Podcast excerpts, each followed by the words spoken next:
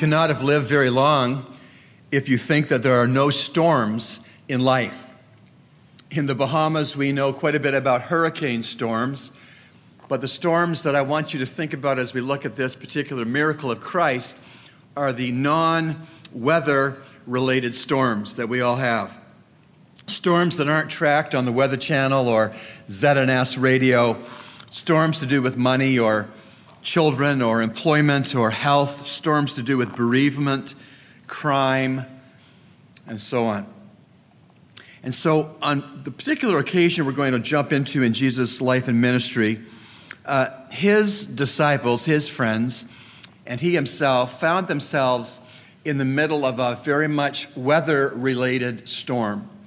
They were on the Sea of Galilee, a shallow sea that has gentle I wouldn't call them mountains, but rolling hills on all the sides of the Sea of Galilee. And it was very common that certain winds would prevail at certain times. And suddenly, that otherwise calm sea or lake would be whipped up into a frenzy of uh, danger for ships, fishing ships that were there working. And so it was that day that a storm uh, blew up very suddenly and very violently because, as I said, the lake is shallow there. And we're going to jump in at Mark 4, verse 35. So if you have your Bibles, I invite you to turn there, or if you have a device, um, I invite you to go on your devices to Matthew 4 and verse 35. And this is a short account, but very full of meaning and encouragement. Mark 4, 35 to 41. Hear the word of God. And on that day, when evening had come, he said to them, Let us go over to the other side, that is, of the lake. And leaving the multitude, they took him along with them, just as he was in the boat, and other boats were with him. And there arose a fierce gale of wind, and the waves were breaking over the boat so much that the boat was already filling up. And he himself was in the stern, asleep on the cushion. And they awoke him and said to him, Teacher, do you not care that we are perishing? And being aroused, he rebuked the wind and said to the sea, Hush, be still. And the wind died down, and it became perfectly calm. And he said to them, Why are you so timid? How is it that you have no faith? And they became very much afraid and said to one another, Who then is this that even the wind and the sea obey him? Quite the miracle that Jesus did. I want to consider it under three headings this morning with you. One, look at Christ's example. Two, listen to Christ's encouragement. And three, learn from Christ's exhortation. Look at Christ's example, listen to Christ's encouragement, learn from Christ's exhortation. So, first, look at Christ's example in two ways, I want you to look with me at Christ's example. Number one, Jesus Christ is an example of, in this account, of ordinary and typical human weariness. Jesus was weary. He got weary in this episode of his life, and he got weary at other episodes of his life because he was human and divine. He had humanity that got tired, like our humanity often gets so tired. It says in verse 1 of chapter 4 that he, has had, he had had a busy day. And he began to teach again by the sea, and such a great multitude gathered to him that he got into a boat and, and in the sea and sat down, and the whole multitude was by the sea on the land. So Jesus had been teaching large multitudes there on the Sea of Galilee, and so many, they were such a large crowd that he had to get into a boat. He was getting pressed in upon by so many in the crowd to listen to him teach, and he had a full day. He had been expending his energy teaching the truths of God to these hungry people. And so he got weary enough that he slept, slept in a storm, back of a boat. And this encouragement, by looking at that example of Christ in his typical human weariness is that when we get weary, and we all do, When we get weary, we can pray to this same Jesus for strength and for stamina to go on with whatever is before each of us. Because when we pray to a Savior who himself experienced physical weariness in his ministry on earth, he understands when we come to him in our times of weariness and ask him for strength, ask him for rest, ask him for stamina to do his will. He understands. We pray to a high priest who understands physical weariness. It says in Hebrews 4, verses 15 and 16, primarily dealing with temptation and handling temptation, but by extension also handling all the other things it means to be human. It says in Hebrews 4 15 to 16 of the Lord Jesus, For we do not have a high priest who cannot sympathize with our weaknesses, but one who has been tempted in all things as we are, yet without sin. Let us therefore draw near with confidence to the throne of grace that we may receive mercy and may find grace to help in our time of need. Oh, yes, when we look at Jesus' example, first we see that he gives us a good example of, in his humanity, being weary, worn out, tired. Because we see that example in Christ, we know he empathizes and can understand us when we come to him in prayer and we're just spent.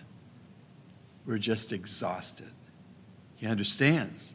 The second example we look to as we look to Christ in this amazing account is that Jesus is not only the example of physical weariness, but Jesus Christ is the example of faith.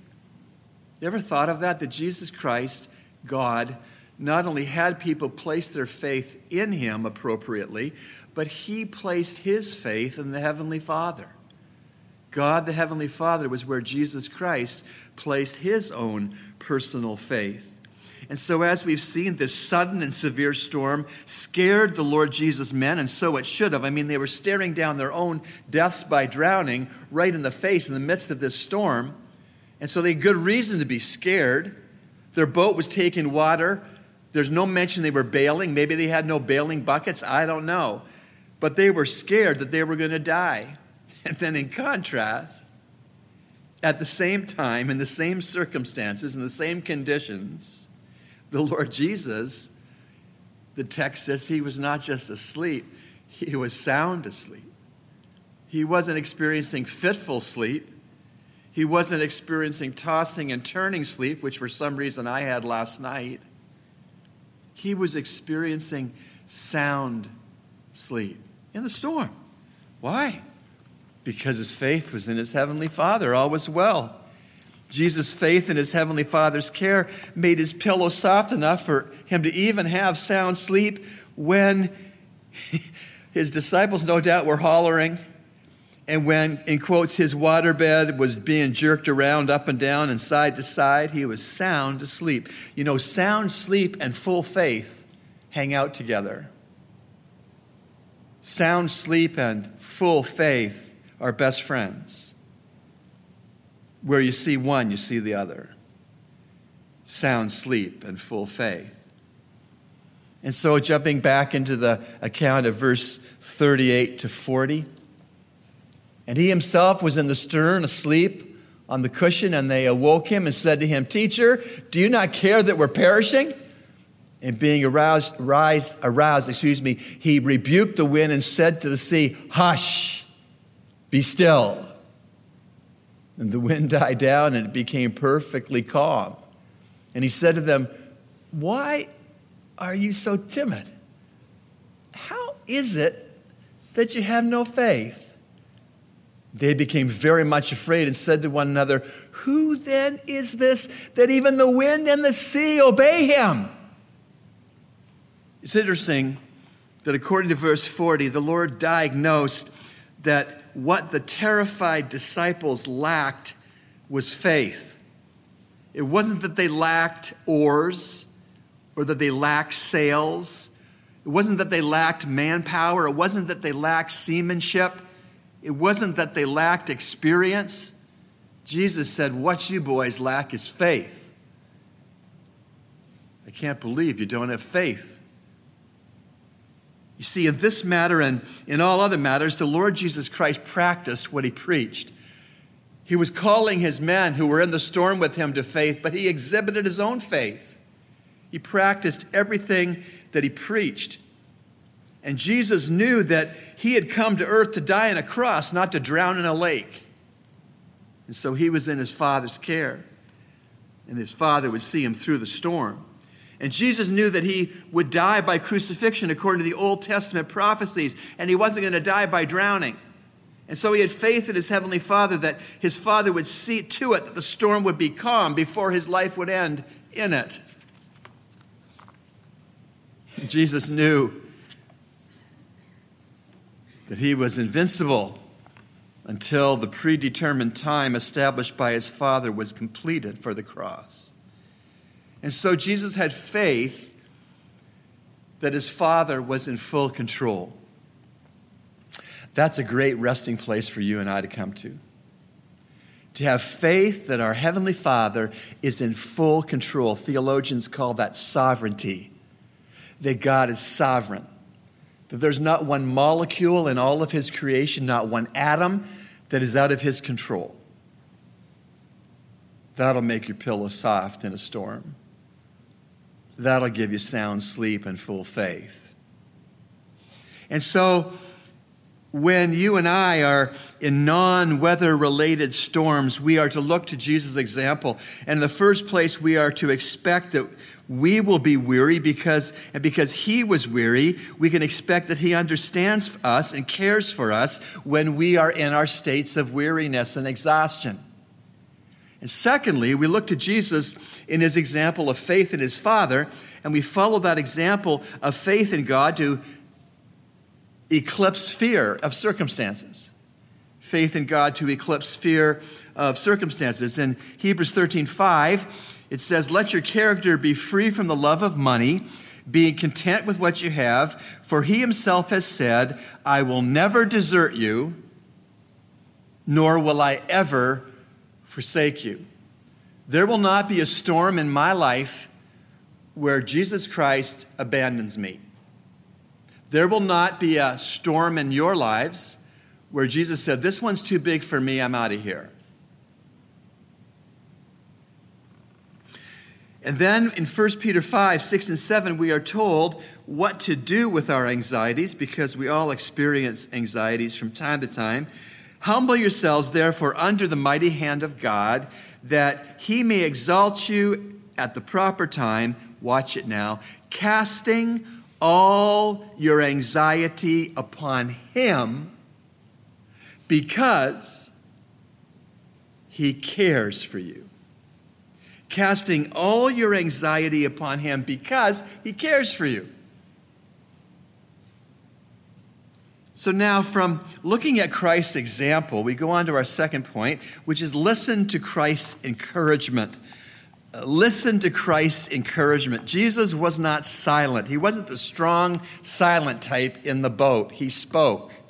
Listen to his encouragement. Number one, one of the primary and practical ways that the Lord Jesus encourages us as believers is by the demonstration of his power. Sometimes the demonstration of Christ's power in our lives is in direct answer to specific prayer that we offer to Him. But you know what I've experienced in my life, and I'm not proud to admit this? That there have been plenty of things that I haven't prayed about that He still demonstrated His power over in my life. When we, for whatever reasons, fail to pray and Jesus exercises his power anyway, then mark it down. It is pure mercy and it is pure grace and it's always to unfold God's perfect will for us for our good, but for God's greater glory. And so, as I've told you, I can look back on many instances when I have seen God's, in spite of me, and in no way because of me, demonstrations of power in my life, where God has helped me when I haven't even called out to Him for the help. Maybe you can relate. Now, it's interesting in this account that there is no mention of the disciples praying. They weren't having a prayer meeting before they woke Jesus up. They just woke Jesus up and said, Save us, we're, we're going to perish. And so that's interesting to me. But in their urgent action to wake the Lord Jesus Christ out of a sound sleep, in some manner, it was prayer, wasn't it? Because they were saying, Help us! we're in trouble. Help us. And so, with fear and desperation, and for nothing left for them to do, the men looked at their Lord, whom they loved, sound asleep on the cushion at the stern of the boat, and they awakened him and said, Don't you care that we're perishing? Help us, Lord. They, you see, by seeing him sound asleep, while they were all worried and anxious, they made the wrong conclusion that it's easy for us to make they made the wrong conclusion that Jesus didn't care about them. Don't you care about us? They said, Lord, we're perishing. Don't you care? It's so easy, isn't it, for us to pray and maybe not see the Lord answer in the time schedule that we have set for the answer to the prayer, or maybe He answers in a different way than we ever expected or wanted, and we can come to the same bad conclusion that Jesus' disciples did in the boat that day. Jesus, don't you care about me? I mean, don't you love me? Well, Jesus basically said to them what he's saying to us this morning. Jesus said to them, and Jesus says to us, I care. I care. Verse 38 And he himself was in the stern, asleep on the cushion. And they awoke him and said to him, Teacher, do you not care that we are perishing. And of course, the Lord Jesus did care about them, and He does care about us. And He proved His care for them in that storm, in that He awakened, spoke to the storm, and calmed it. Calmed it. Jesus can calm your storm. You can call out to Him, and He'll hear you, and He'll care. And He'll do what's the best for you. Not always a guarantee that he'll calm the storm because he could have purposes in the storm. But sometimes, if we had a testimony time and opened it up for you to share who wanted to, you would tell about storms in your life's experience that Jesus calmed when you called out to him in prayer. I love 1 Peter 5 7. I've just read it a moment ago casting all your anxiety upon Him because. Why cast all your anxiety upon Him? Because He cares for you. Casting all your anxiety upon Him because He cares for you. Let's unpack that a little bit.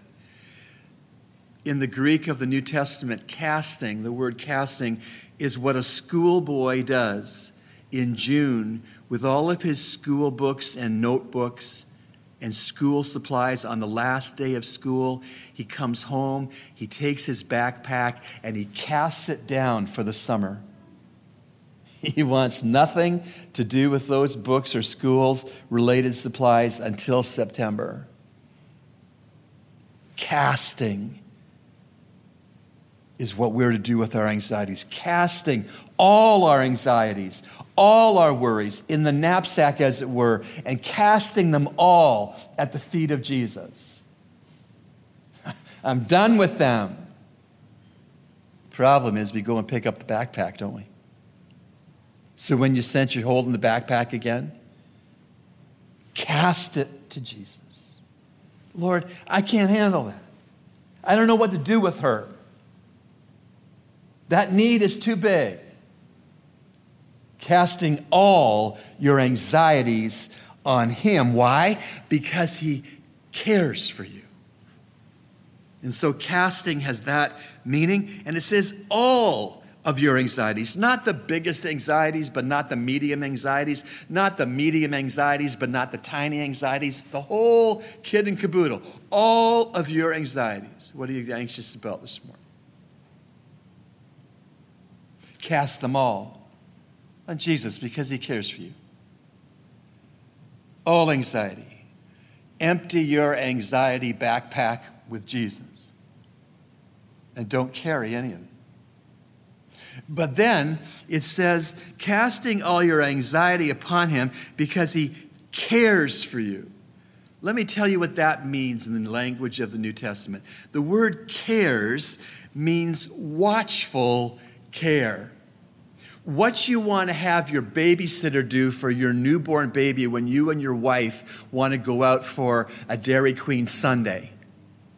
You want that babysitter to watch your baby with watchful care, not with two eyes on the television and no eyes on the baby, but with an eye on the baby and an eye on the television, with an eye on the baby and with an eye on their device. Watchful care. Joanna, who's now 26, our daughter, I can remember as our first child, we were so, so very attentive to her needs, and we tried to be sure for JD as well, of course. But I can remember Joanne as a little, little baby getting croup. We lived up in Canada in the cold winter, and she got croup which is an infection of the upper airway. And when a person has croup, their cough sounds terrible. It's like, it's just a terrible, rattly cough. It sounds so scary. And I can remember when she came down with croup, we just, we didn't sleep. We just watched her. Watchful care because we were concerned and we cared about her and we didn't want it to get worse. We wanted to see if it was responding to the treatments the doctor told us to give her. That's the kind of care that God has for each of you and me. Watchful care, not absent minded care, not indifferent care, not if I have enough time care, but watchful care. And so the verse tells us in 1 Peter 5, verse 7 casting all your anxiety on Him because He cares, watchfully cares for you. I love that. And I hope that you love that. And Jesus in that boat in that storm had perfect watchful care for his friends. And so I ask you again. We all look like we got it together where our faces are washed and our shoes are on our feet and smiles on our faces. But I ask you, what are your anxieties today? What are the things that are eating at you? Maybe you haven't even told your husband or your wife or your girlfriend or your boyfriend. What are your anxieties? Cast them on Jesus. Specifically, name them. Cast them on Jesus because he watchfully cares about you. Now, from looking at Christ's example and listening to Christ's encouragement, in the third place, we want to learn from Christ's exhortation. Really, when you stop and think about what's reported in these verses, it was a jaw dropping miracle Jesus did, but it was a jaw dropping miracle that Jesus did in two parts. In the first place, he stopped the wind.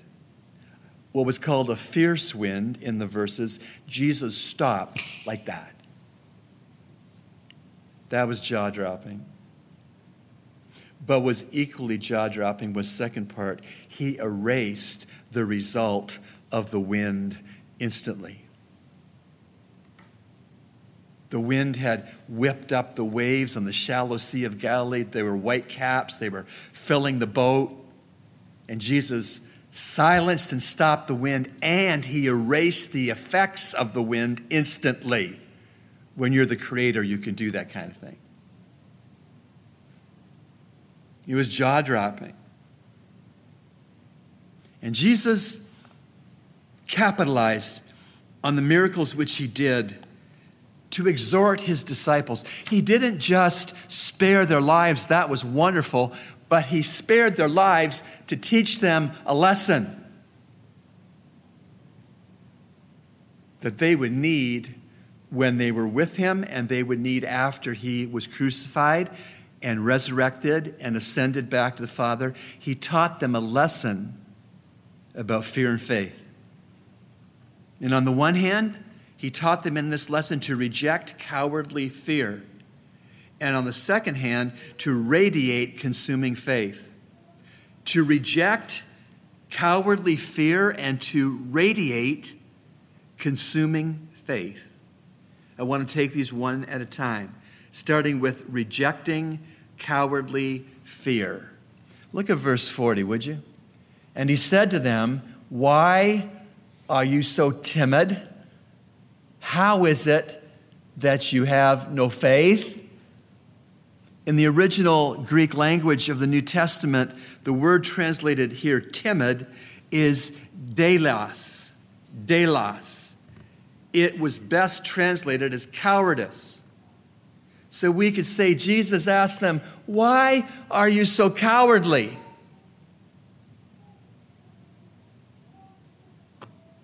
The Lord rebuked his men in the boat that night for their cowardice. And you know what? The Lord still rebukes you and me when we are cowardly. There should be no room in a Christian's life for cowardice, for being cowardly. Do you know why? Do you know why there should be no room in my life or yours for cowardliness? Number one, because God never gives it to us. It isn't a gift from God to be a coward. 2 Timothy 1 7, for God has not given us a spirit of timidity, but of power and love and discipline. So we reject cowardliness because it doesn't come to us from God. God never gives us the gift of being cowardly. And second, we reject cowardice because it's characteristic of the old nature. It's characteristic of our flesh. Cowardliness is in Revelation 21 8, but for the cowardly and unbelieving and abominable and murderers and immoral persons and sorcerers and idolaters and all liars, their part will be in the lake of fire that burns with fire and brimstone, which is the second death. When we are cowardly, and I've been cowardly in my Christian life, when you are cowardly, it's emblematic, it's symptomatic of being in our flesh and not being controlled by the Holy Spirit. Okay, so those disciples that night were not to be cowardly. Jesus rebuked them for being cowardly. And then it says in verse 41, the very next verse, and they became very much afraid. Great. Did they miss the whole lesson about don't be cowardly? No, they didn't miss the lesson about don't be cowardly because it's a different Greek word here than the one that describes cowardliness. They came to a fitting conclusion. Having seen what they saw, having heard what they heard, having been taught what they were taught, they came to a proper conclusion, and this was the conclusion. The conclusion was that He's God. This is God in our boat. That's the right conclusion. And so in verse 40, deilos is the word, cowardly timidity. In 41, it's phobos, from which we get phobia. Phobos means reverential fear for God. We're supposed to have that. We aren't to be cowards, but we are to fear God. 1 Peter 2 17. Honor all men, love the brotherhood, fear God. Phobos. Honor the king. And so, from the first exhortation and the first lesson that Jesus had for them, which was reject cowardly fear, let's go to the second lesson, which is radiate consuming faith. Radiate consuming faith. Have you ever noticed that sometimes when you come to church, you see someone, a brother or a sister in Christ, and this person radiates faith in God. They trust God for a parking space, they trust God for the mortgage payment, they trust God for the person to marry if they're single. They just trust God. And you see them coming to you in the parking lot, or you see them coming to you in the sanctuary, and you are glad to see them because they lift you up to have faith like they do in God. Have you noticed, honestly, that some people in the family of God are the opposite? They complain about everything. Everything is just a, a, a terminal problem. There's no hope. They're like Eeyore in the hundred acre wood. Good morning, Sister So and so. Good morning. How are you doing? Oh, you know what happened this week. You, just won't believe it. And honestly, when you see a brother or sister in Christ that has that aura, I'll just be real. I feel like going the other way. I'm just being real. Pastors aren't supposed to go the other way, but I kind of feel like going the other way. But we want to be believers who radiate. we radiate consuming faith in God. We're positive. We're excited. We have a testimony on the tip of our tongue at all times. That's the way to be. That's the normal Christian life. Hmm. We're wrapping this up, but what's the point to see in the miracle of the Lord Jesus calming the sea? Well, according to the gospel account of Matthew, which is a parallel reporting to this one in Mark, Matthew reports that Jesus' rebuke of the men was, Oh, you of little faith. That's in Matthew 8 26. And in that sense, the Lord Jesus wanted them to have bigger faith because he's a very big God. So it's in order for us to have big faith in a big God. And then in Mark, later in verse 41, at the end of this passage, Mark reports that the reasonable question was raised by the disciples who saw the miracle Who then is this? And in that setting, the Lord Jesus expected them to raise faith building questions which intellectually would get to the correct understanding of who Jesus Christ is. He wants that for you and me too. He wants us to raise intellectually sound questions about Jesus Christ that will get us to the right understanding of who he is the God man, the Savior of the world. And then in Luke, the Gospel of Luke also reports this miracle, and in that report, Luke 8 25, it says that Jesus questioned them with this question Where is your faith? the Lord wanted their faith to constantly be in view. And it's the same with me and you. Jesus Christ wants our faith in Him to constantly be in view. Wear it on our sleeve. Wear it as our uniform, our faith in Jesus Christ. I mean, we trust Him to get us from earth to heaven. Can't we trust Him for everything else on earth? And so, proper faith honors God. And according to the account here in Mark of Jesus' miracle of calming the storm, there are some ways to have God honoring faith. You ready? I'll go through them really quickly. Number one, decide to have faith over fear. It's decision. It's not feeling. Number two, remember that Jesus understands what it's like to be in a storm. Number three, review God's past demonstrations of power in your life. Maybe with a pen and paper. Sit down one time and when did God demonstrate power in my life to date? Well, that was in 2003, he did that.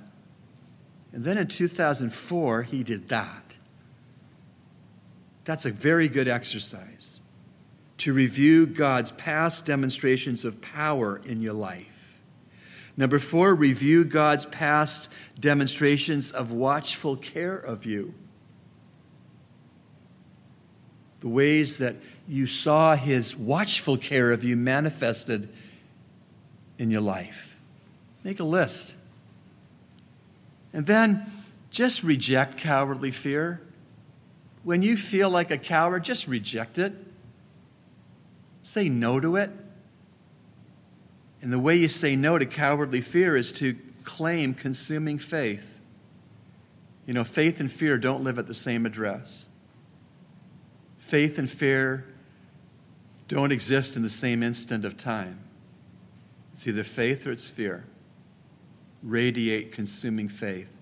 Be the kind of person on this campus that when you come on a Lord's Day and other believers see you, they're glad to see you because you're going to edify and build up their faith because your faith is vibrant and robust and practical. Be that kind of a Christian. Radiate consuming faith. Now, I'd like us to bow our heads in reverence to God and close our eyes to eliminate distractions. And I want to give you some time and me some time to consider the storms that we are in.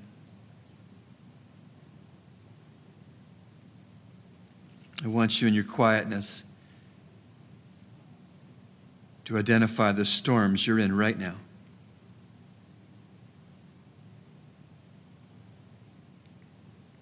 Make a mental list.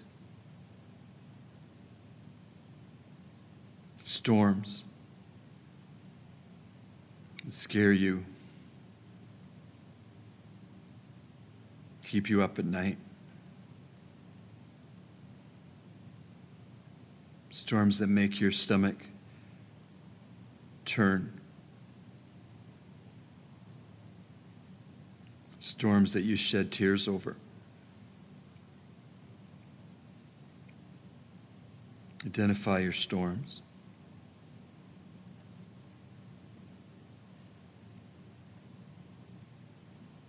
And now, while we're still doing business with God, I want us to give those storms to Him.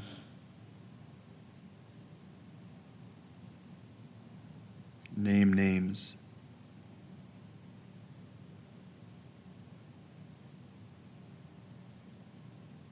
Cast those storms at Jesus' feet.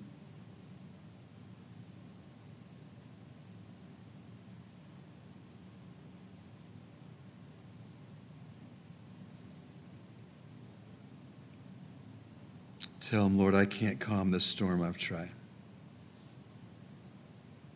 Please calm my storm.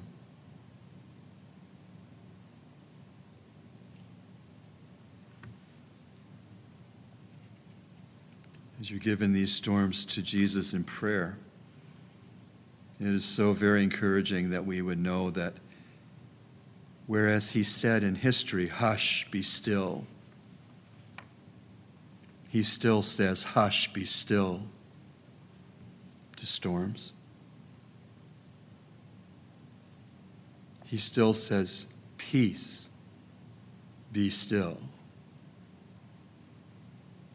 He still has that authority. There is not a storm that any one of us has identified that he lacks authority over.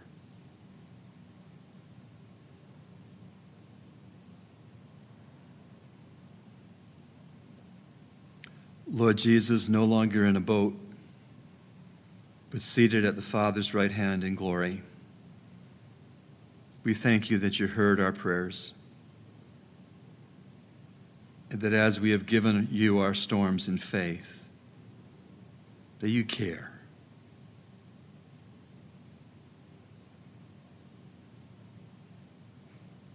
You watchfully care. Help us not to pick up the backpack containing the storms and the anxieties, but to leave it with you, Jesus. And when we do pick up the backpack, show us we did. And give us grace to give it back to you again. Thank you, Lord that we can radiate faith. And we know from our personal experiences that when we trust you for storms and you come through, that our faith grows and our propensity to trust you in future storms grows. Thank you for the hush and the peace that we feel right now in this place. And thank you for the hush and the peace that we can feel leaving this place and walking through the storm until you calm it. And we pray these things, Lord Jesus, in love for you because you first loved us. We pray in your name, Lord Jesus. Amen.